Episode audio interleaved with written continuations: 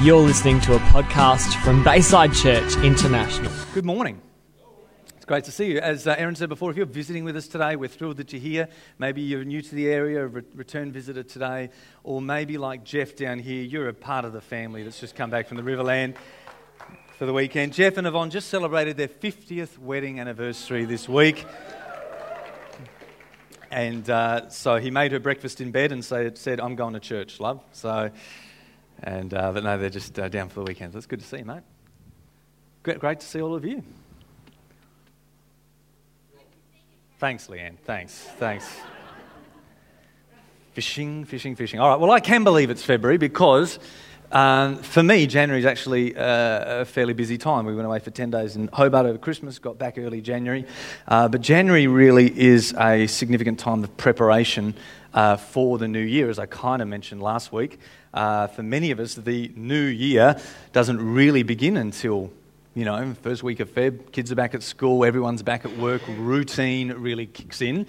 And so January is really a, a, a, good time of planning and preparation, get things set up for a successful year. How many of you remember our the last preaching series we did in summer leading up to Christmas was called Set for Success, talking about how God sets us up to succeed in life, and that's what parents do for their families. They set up the family as best as they can to succeed, and so January is a good part of that. Been meeting one on one with some key ministry area leaders. We're having a lunch at our place today with a group of them, uh, opening uh, discussions about opening some new ministry areas. Some of you know last Friday night, two nights ago, Mark and Erin started our youth group. Uh, Friday night youth group started up. We are just uh, maybe a week or so away from uh, launching a brand new website. If you looked at our website lately and thought it's not only a bit dated, it's also a bit behind. That's why we're working on the brand new one YouTube channel, setting us up for media for the year, and uh, looking at new grow groups. Malcolm and his uh, family life team uh, established another grow group or two this year, or connect group, uh, which we're going to start calling grow groups from now on. So, a bunch of things have been happening in January, which has all been quite exciting. But all that planning really began with a time of prophetic prayer at the start of the year. Got together with our eldership team and we said, look, before we discuss, before we plan, before we administrate, we are not in charge of this church.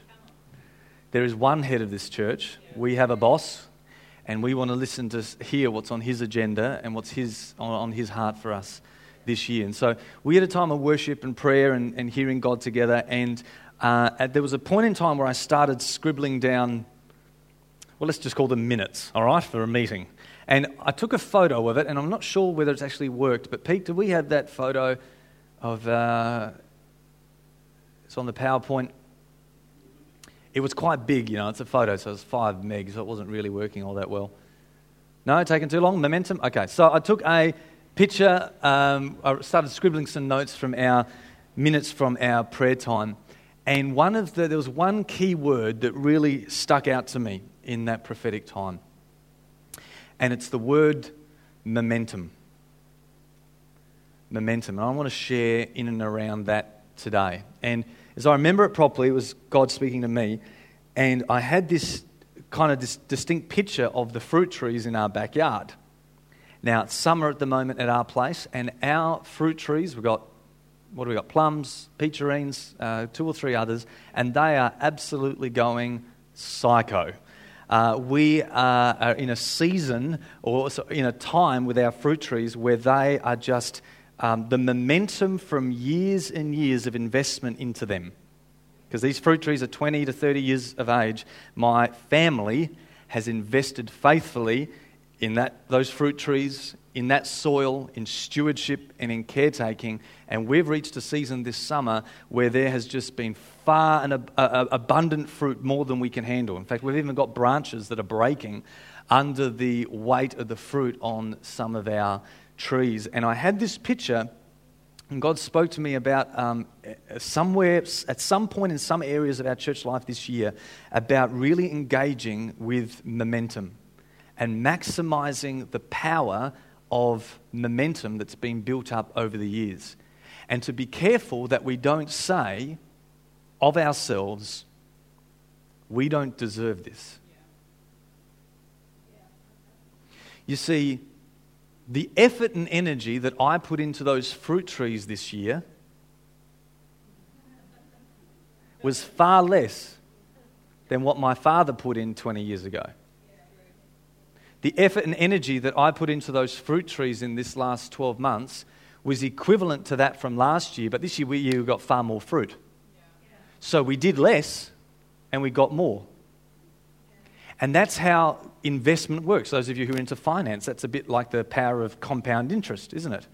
You set aside, you invest the same amount of money each year. I, I, invested the same amount that I did last year, the same amount that I did 10 years ago, but with the power of momentum being built over the years, I've actually got far more in return than what I did, even though I put the same effort in.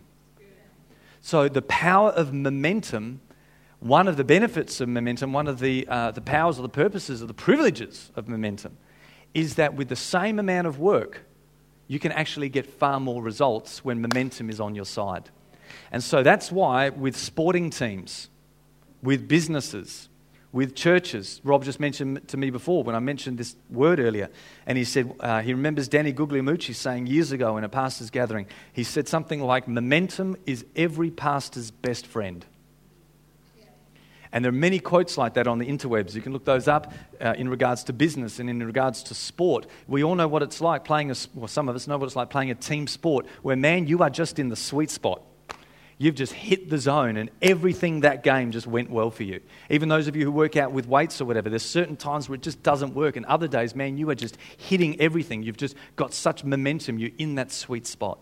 And I've got a feeling that God wants us to enjoy some of the benefits of momentum this year, while of course not taking it for granted. Because Maxwell, what's his name, the leadership guy? John, yep.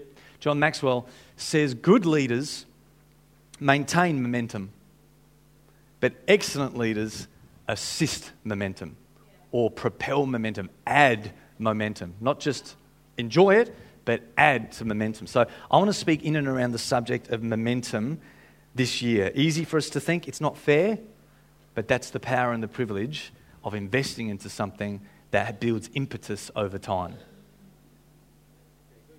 And we're going to see some of this in our chronological reading plan through the scripture this year.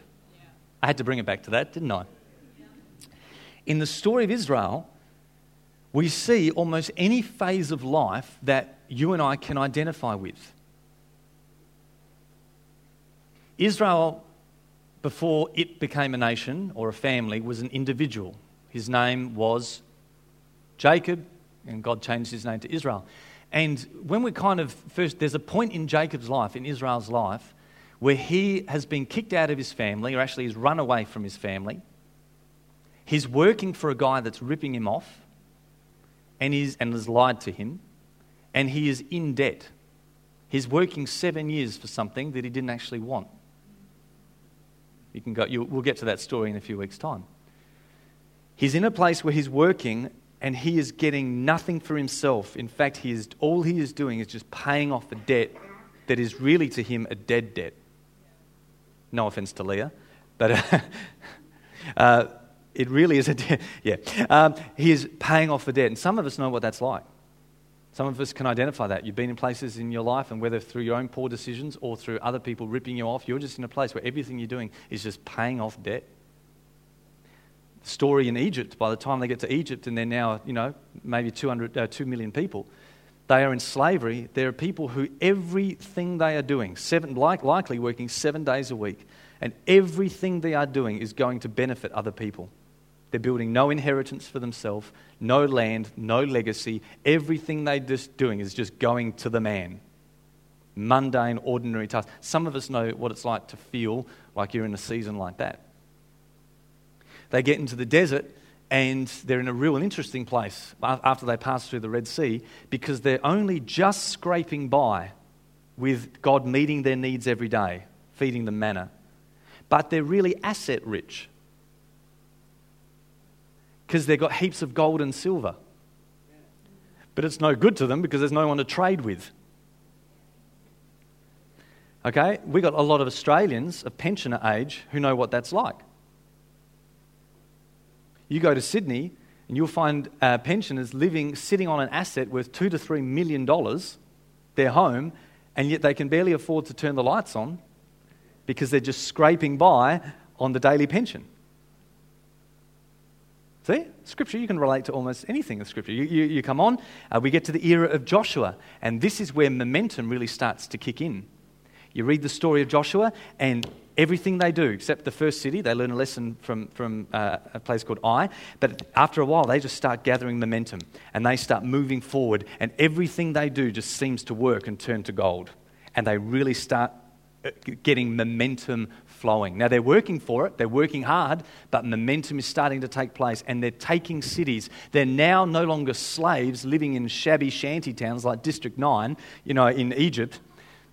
That's how I picture it. Um, um, they are now, they're now taking cities where God said, You're going to walk into homes you didn't even build.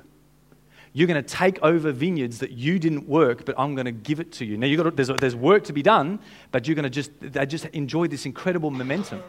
You look a few hundred years later and you get to the era of David and Solomon, and they're not fighting anymore. But nations are coming to them and saying, We give you our wealth. We'll come under your rule. We'll come under your reign. Interesting. The momentum of their forward moving progress had just got bigger, like a, like a ball rolling down a hill. That the bigger and bigger and bigger they got, the other people were just attracted to that and suddenly just got on board without any effort needed. Wow. Mass attracts mass. We'll have a look at that later. In the next stage of their history, um, what happens? Oh, poo hits the fan. And as regards to Jerusalem, uh, Jerusalem at least, the people who were left there get carried off into exile to a place called Babylon or Babylon or Babylonia, the sort of the area, right? And Jeremiah comes along, and these guys basically have now left everything they knew. For, de- for generations, they are leaving the city that they knew, the families that they knew, the language and culture that they knew. They're being uprooted from that, and they are being put into a foreign place called Babylon. And it's not, they know it's not where they are really supposed to be, although it is for a season. Some of us know the frustration of luminal space. Luminal space is the space in the doorway. Okay, if you, what's the doorway called? An arch, yeah, the um, doorway. Um, where you've left this room and you're not in here anymore. You're not in that room, but you're not in that room yet. You're kind of in this no man's land of liminal space, and it feels a little weird. Well, Israel were there for 70 years, where they weren't where they were, and they weren't where they knew they would one day be, but they were in Babylon. And that was uh, 70 years. Now, that's not very long over 1,500 years of history, but certainly seems long if you're in that space, right, for 70 years. And God encourages them through a, a guy called Jeremiah in chapter 29, the same passage that says, I know the plans I have for you, says the Lord. Okay, that passage. And he says, Listen, you're going to be here for a while. Don't fart around. Don't waste this time. It's in the Hebrew. Don't waste this time. And he says this He says, In this space, I want you to put your roots down plant gardens, build homes, raise your kids, and marry your sons and daughters. Even though you're not where you were, even though you're not where you possibly think maybe one day you should be, in here, don't just have a wobble, put your roots down, because I know the plans I have for you. Some of us know what that stage of life is like.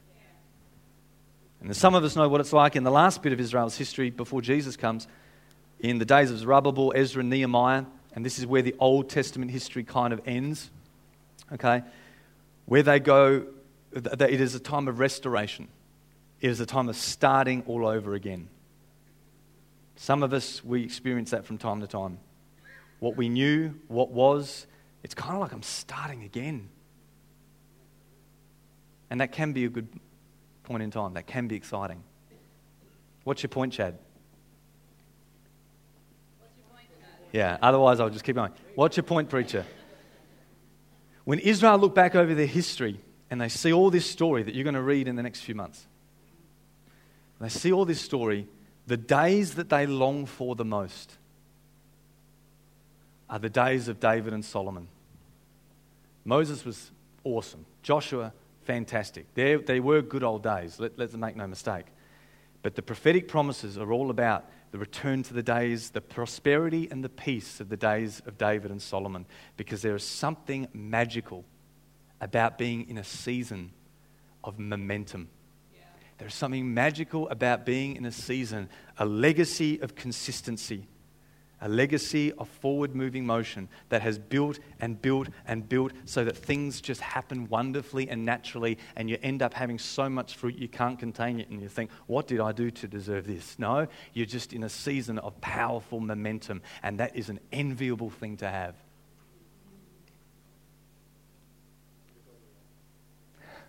Had friends over the other week, and they told me all the little things I do. Now I'm aware, I'm aware. What's the point? That's another one of them. I've got to come up with some new things. I said all that to say I want to talk about momentum today and stir your curiosity in the history of Israel. We're going to learn about that a bit more this year. I want to talk about momentum today. I don't want to get too scientific or mathematical because I know that's going to switch some of you out. But I also want to switch the illustration a little bit. I want to move away from talking about plants and fruits and seeds. We've had quite a lot of that in the last year. Well done, babe. And I want to, I'm not going to throw seeds over people, okay? I want to move away from the imagery of momentum created in plant life to momentum in sport life. I want to look at the motif in the scripture of an athlete. And so to do that, I'm going to turn to our key scripture of Hebrews chapter 12, and we'll kick on this are you well? Do we need it? Should I pray and like have a clean preacher's break so that you think that that was all free and it wasn't part of the preach? Yeah. Hebrews chapter 12, verse 1 and 2. Therefore, because you have to read the 11 chapters to find out what that's there for. Therefore, since we are surrounded by such a great cloud of witnesses, which essentially are the people in Hebrews 11, basically. Let us throw off everything that hinders and the sin that so easily entangles.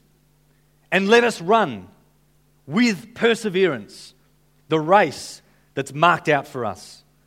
Let's fix our eyes on Jesus, the pioneer and the perfecter of our faith, who for the joy set before him endured the cross, he scorned its shame, and then sat down at the right hand of the throne of God. Consider him who endured such opposition from sinners, so that you will not grow weary and lose heart. Picture here is an endurance race, and whoever you believe wrote Hebrews is highly likely alluding to the Greek Olympics. There is a city, an ancient city called Olympia, and they had games in Olympia, the, the uh, whole Greek and then Roman Empire. And they went for about 1,100 years. Every four years for 1,100, that's a heck of a lot of time. Australia, you know, colonialism at least is only 230 years. These games went for 1,100. Okay, so this is a big part of history. 1,100 years. They built a stadium in this uh, place called Olympia that seated 60,000 people. That's more than the Adelaide Oval. Back in, in 700 something BC. I mean, that is incredible. 60,000 people, they reckon. It doesn't exist today. 60,000 people fit into this stadium, and it was a big arena. Now, this is not the Colosseum. Okay, you know, when you watch Gladiator and you've got all the gladiators come out in the Colosseum and they're burning Christians and all that, okay, that is not the Colosseum. That's something different. That's in the middle of Rome. That's about 50,000 people, they reckon, could fit in there. But that wasn't built until after the Romans destroyed Jerusalem in about 71 AD. So that's way down in, in, in history, all right? That lasted about two or three hundred years before Rome uh, gave themselves up. But um, this Olympia was a 60,000 seater arena and they, it was built basically just for sport just for sport. It started with sprinting games where they'd run from one end to the other, a 200 metre race, and then that was it, and everyone would go home. And they'd do that every four years. Awesome. And then, then someone thought we'd better add some events, and so they had wrestling and, and uh, javelin and, and those type of things. So this is where the Olympics started. And one of the biggest races was a 24 lap race around the arena. Works out to be about five kilometres. So some of us who are good runners, you could probably do that in 25-ish type of minutes, maybe. Okay, so that's a long, long, uh, long game. Okay, 25 minutes running around, and that is what we reckon these they, these guys are alluding to when they say you are surrounded by a great cloud of witnesses, 60,000 people watching you, cheering you on, which are most likely your ancestors, Hebrew ancestors that have gone before you, the people in Hebrews 11. They're cheering you on from heaven, as it were, saying, Go for it, go for it, go for it. You've got a race. Run it with endurance, guys. Keep going. And the other funny thing about these Olympics, I don't know if it was funny, probably was quite unpleasant. Only men competed, and they competed naked. Now, you know watching sprinters come down that line is awkward enough already on TV, okay? These guys had. N- yeah, that's right. These guys had nothing on. Which then is interesting with the verse there where it says, throw off everything. Throw off everything and the sin that easily entangles you. Listen, these guys came out, and no matter what um, vocation they had. These weren't slaves, that was the Colosseum, okay, that's later. These were civilians, these were the Rome, Greek and Roman people. These were bakers and, and butchers and candlestick makers, okay, whatever. So these were real life people. They would take off all their clothes and they would come out with the identity of an athlete. That's who I am right now. I am nothing else. I'm fully committed to this task. So the Hebrew writer writes to the Christians and he says, You throw off everything and you are fully committed to this task, running the race that is marked out before you with your eyes firmly fixed on Jesus, because you've got an amphitheater of thousands of people watching you, cheering you on. Go for it.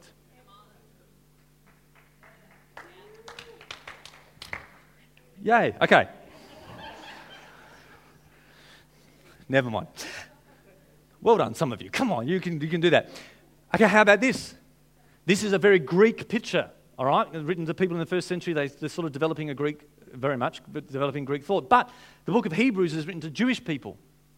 So I wonder whether the Hebrew writer is actually alluding to something else when he says, take off everything. I wonder if it's also a reference to the innocence of Adam. Because it doesn't say, throw off all the sins that entangle it says, cast off the sin. S- singular. The sin. The sin of the book of Hebrews, as you read that, is the sin of unbelief. It's the sin of the fig leaf. Adam, one sin. I'll do this myself, thank you very much. Okay? As opposed to surrender to the innocence of the grace of God. So, possibly, with all this Greek imagery he's using, there might also be little hints of Hebraic thought in there. I'd like to think that, and, uh, but we'll see how we go. I think there's enough talking about nude people. The point is, this imagery of a race, sport, momentum. Why are you saying this, Chad? Because of momentum, endurance, running. Those of us who are into sport understand the place, and those of us who run distances, you know you get into that place where you're in the zone, you've built momentum, you're on the go, and you can persevere and push through walls because you've invested in the past and it's paying dividends at the right time. Paul uses this imagery quite a lot. He says to Timothy at the end of his life, 2 Timothy 4 6, For I am already being poured out like a drink offering, and the time for my departure is near. Drink offering is a Hebrew term, talks about sacrifices, and then he goes into the Greek culture and he says, I have fought the good fight. I have finished the race. I've kept the faith. And now is in store for me the crown of righteousness, which the Lord will give me. That word their crown, is the same word for garland, what they would give the athlete who won the race. Not a crown like a king's crown, a crown like a wreath. Okay? And it's a garland that they put on their head. He says in 1 Corinthians 9 24, Do you not know that in a race all the runners run? But only one gets the prize. So run in such a way as to get that prize.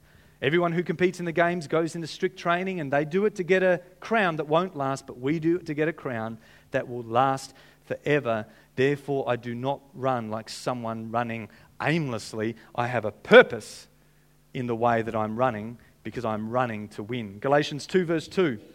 he talks about checking the content of his message with the uh, apostles in Jerusalem. And he says, I wanted to be sure that I was not running my race in vain. I wanted to make sure that I was actually heading in the right direction. Because I can run, but I want to make sure I'm running my race in the right direction. You can have momentum, but what point of there is having momentum if you go in the wrong way. And so he says to the Galatians later in chapter 4, he says, You as a church were running a good race. And then somehow you allowed someone to cut in on you and distract you and put you off course. So, this, this theme, this motif, uh, uh, Paul's very strong on this in the New Testament scriptures. What's the point? What does this have to do with momentum? As we said before, momentum is quite possibly one of the greatest allies of any team. And whether it's true for you in your individual life, your financial life, it's true for you in your business.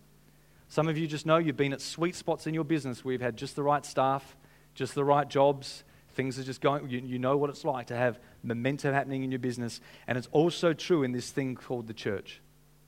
Because as much as Paul applied this allegory or this, this picture to himself as an individual, as we see there in the Galatians, he applies it to them as a corporate body, as a group of churches.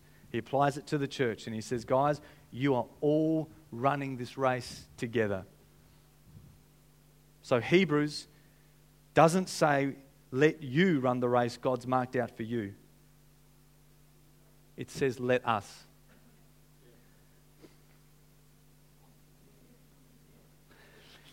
Let us mark out the. I could have worse little things I could do.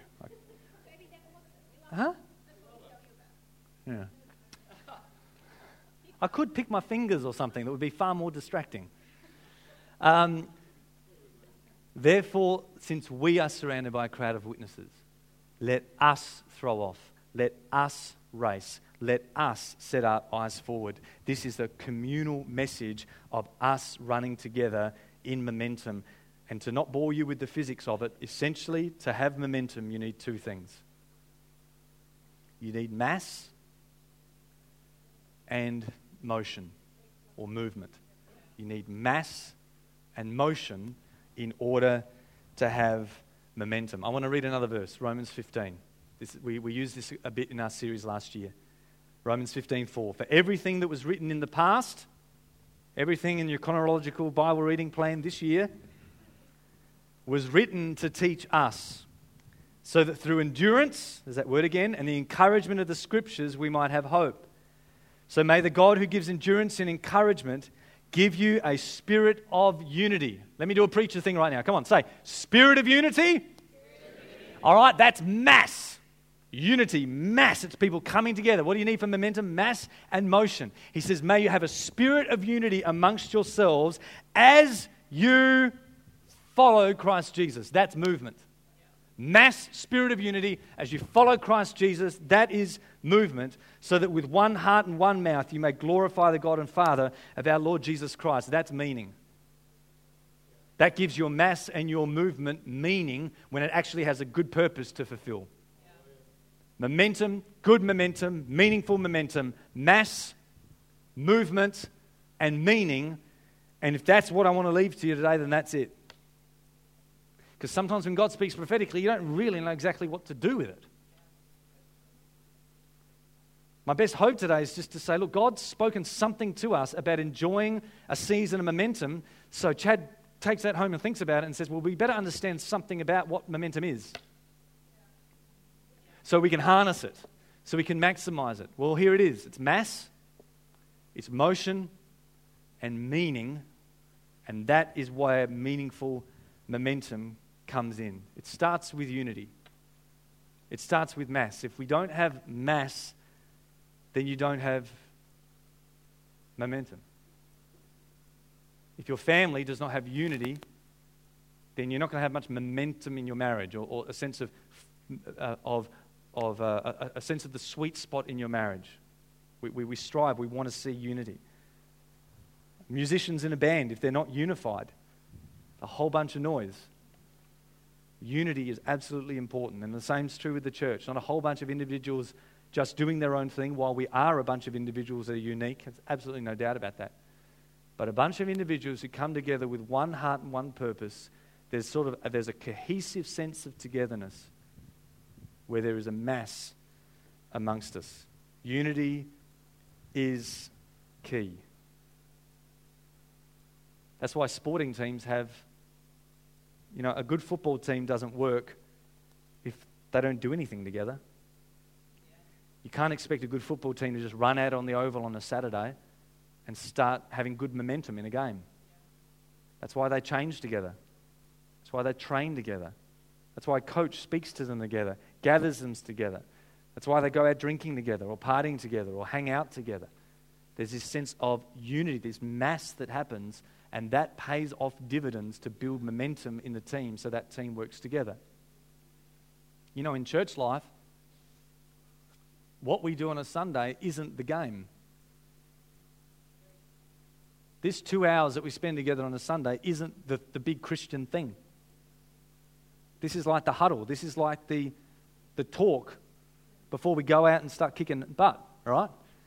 This, this is like us with our deep heat and our stretches and, and smelly wet grass. Come on, boys, some of you know what that's like. There's nothing like that smell. It's awesome. Testosterone, wet grass, and deep heat. Beautiful. Um, and that's what you're like here on a Sunday. um, this is the huddle of listening to the coach, listening to the captain. It's okay, what are we doing? How do we get on the same page? How do we build momentum so that we can be effective in and on during the week. Part of the key of the success of the early church, despite all their issues, was that they had that allness factor. They started like that in Acts chapter 1. They were all together in one place. The Holy Spirit came and fell on all of them. They all devoted themselves to the apostles' teaching, the breaking bread, the fellowship, and the prayer. They were all together in, in, and, and all together in one heart and mind, were able to sell their possessions and good because they were as one. There was this great unifying factor. Surely the allness the unity of that early church community was a key to the incredible momentum that they had as they spread the gospel in those early years. And I'm not sure what else really to say about that except that every one of us has a part to play to either add to or take from the unity of a community that we're part of. So you've got a decision to make. You, you go to your workplace tomorrow, you work with a, a, a team of people, you're going to add to a sense of unity or take away from it. It's up to you. If you've got a church home, maybe this is your church home, maybe you're looking for a church home, you've got a decision to make. Am I going to take away from the sense of unity here, or am I going to get on board and join the mass? That doesn't mean I lose my identity in the great big boulder, okay? But I join the sense of one heart, one direction, one heartbeat of this place. We are unified together. That's what Romans says. May you have one heart as you follow Jesus. When I joined a church in my early 18 years of age, at 18 years of age, 18, 1997, joined a church in Adelaide. Rob Rufus was leading it at the time, and I sensed a church with incredible momentum. Stuff was just happening almost like effortlessly. How did five people get saved today? No one even tried. How come these people are getting baptized and just coming out of the water comatose, like just under the power of God? How come there's such a celebration here and a friendliness and, a, and an exuberance? There's just, man, this is just so easy. And I realized, listen, I need to either be part of this momentum, but also I want to understand where this momentum comes from. So back in those days, I used to go to the tape library. Remember what cassette tapes were? And I would listen to the messages of that church from like 15 years previous because I wanted to find out how this church got to where it had gone. And that was one of the great ways for me to have knit my heart together to find out how that church has got to where it was going and where it was going. It was just a very practical thing for me to say, I'm going to be part of this forward moving momentum and be a contributor to it. Maybe for you this year, it's the chronological Bible reading plan. What a great way for us to all get to use Aaron's line, on the same page. And to, and to have that sense of, listen, week after week, we're allowing God to speak to us with the same framework of the scriptures. What kind of sense of unity of heart and mind could that help bring about in the life of our church? The fact is that momentum is impossible without mass. And when it comes to unity, I want to be part of the solution and not part of the problem. Number two, motion. You need to be going somewhere to have momentum. One of the sad things about hoarding, and men tend to do it in bigger items than, than women do. Was it Mark Conner the other week who said that um, generally speaking, women shop more, but when men shop, they spend more money? Yeah. So the same's true with hoarding. And every now and again, you'll come across a block of land or a, or a, a piece of property, and you'll just see someone who's got three boats and a caravan or two and a car or three. And I'm not thinking of anyone in particular at all. But there are places around where that happens, and you think, you know, it doesn't matter how wonderfully constructed that boat is, all those pieces have been put together. It's a mass of individual parts that have been wonderfully assembled. That unit has mass. Bigger the boat, the better, right? bigger, bigger, bigger tractors, bigger cars. It's mass. But if it's got no motion, it's just going to rust and rot. Useless. Mass and motion together in order to create momentum. The old saying goes a moving boulder gathers no moss, which is like an equivalent of rust, isn't it?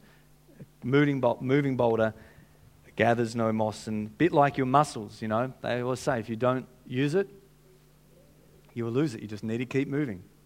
Research into dementia and uh, uh, other osteoporosis and other things is just constantly saying you've got to use your muscles. Keep this thing active. Keep these things active. Keep using your muscles. If you don't use it, you'll lose it. You've got to keep moving. And I want to be a part of a church that does that. Unity is one thing, but you can all be on the same page and all have a nice little holy huddle that year after year after year just becomes a clique. And it's the same people who know each other really well, they're all unified. And the thing that they're unified about is how much we just like being with us. No, no, I want unity and a sense of purpose of moving together, movement, unity with activity, mass and motion. The Psalms say that blessed are those who have set their heart on pilgrimage. Set their heart on unity. Oh, yeah, that's heaps important. I'm a man of peace. I love unity. I, I love peace. I hate television shows where people are arguing. I like walk out of the room, mute it. I don't, I don't need that. I hate that. I'm a, I'm, I like peace. Uh, unity is very important. But also, blessed are those who set their hearts not only on unity, but set their hearts on a journey, set their hearts on moving together somewhere meaningful. And this is where I just come full back to our key scriptures for today. Make you feel better on closing my Bible? Come full circle to our key scriptures. Mass motion, and meaningful direction. Let's go back to Hebrews 12. Therefore, since we are surrounded by such a great cloud of witnesses, let us cast off everything that hinders and the sin that so easily entangles, and let us run with perseverance the race marked out for us, us. We have mass and we have running, we have motion. Now, where are we going? Next verse. Let us fix our eyes on Jesus, the author, the pioneer, and the perfecter of our faith, who for the joy set before him endured the cross, scorned at shame, sat down at the right hand of God majesty. Consider him who endured such opposition from evil men. Consider him. Where is our mind? Where is our thoughts? Where is our vision? What is the meaning of our moving together? It's to know Jesus, to consider Him, and to see Him. Mass, we're running together. Uh, mass, we are together. Motion, we're on a race of endurance. What is the meaning? That we would reach Him, that we would know Him. What does Romans 15 say? The other key verse? It says everything that was written in the past was written to teach us so that through endurance and encouragement of the scriptures we might have hope. May the God who gives endurance and encouragement give you a spirit of unity amongst yourselves. Mass. As you follow Jesus, so that movement, so that with one heart and one mind you may bring glory to the God and Father of your Lord Jesus Christ. How do we bring glory to God? Chad, you're so predictable. All comes back to John 17, where Jesus says, Father, I've brought you glory on the earth by revealing you to those you've given me. How do we bring glory to God? We can't make the sun shine brighter, okay, but we can reflect that sun, point people in that direction. How do you bring glory to God? By revealing you to those you've given me. What is the meaning of our momentum? To show Him to others, to know Him, and to show Him. My friends, I'll leave you with a th- three point chattism to somehow bring some application of this. I want this, like any time I preach, to somehow minister to your head, your heart, and your hands. I want you to leave today knowing that God's spoken to us about momentum. And in your head, you understand something of what that is mass, unity, motion, going somewhere, doing something that's actually meaningful, bringing glory to God, knowing Jesus, showing Jesus. I want you to have that in your head. Don't have the picture of the new people in your head. All right, have that in your head. In your heart, I want you to make a decision today. And so I know this is important. Lord, Romans says, may there be a spirit of unity. That's a heart issue. I understand in my head, but a spirit of unity is a heart issue. Lord, in my heart, I say, I want to be part of that. In my heart, I say, Lord, I'm setting my heart on pilgrimage, Psalm 84. Because in my heart, I want to know you and I want to bring you glory. So respond with your heart today. Hands. There's something practical that you can do to add to the sense of unity of this house or your business where you're employed, your sporting club, your family, your relationships. Okay? There's something practical that you can do to add to unity. There is something practical you can do to get involved. Commit to that. Be part of that. Get along to that. Something practical you can do.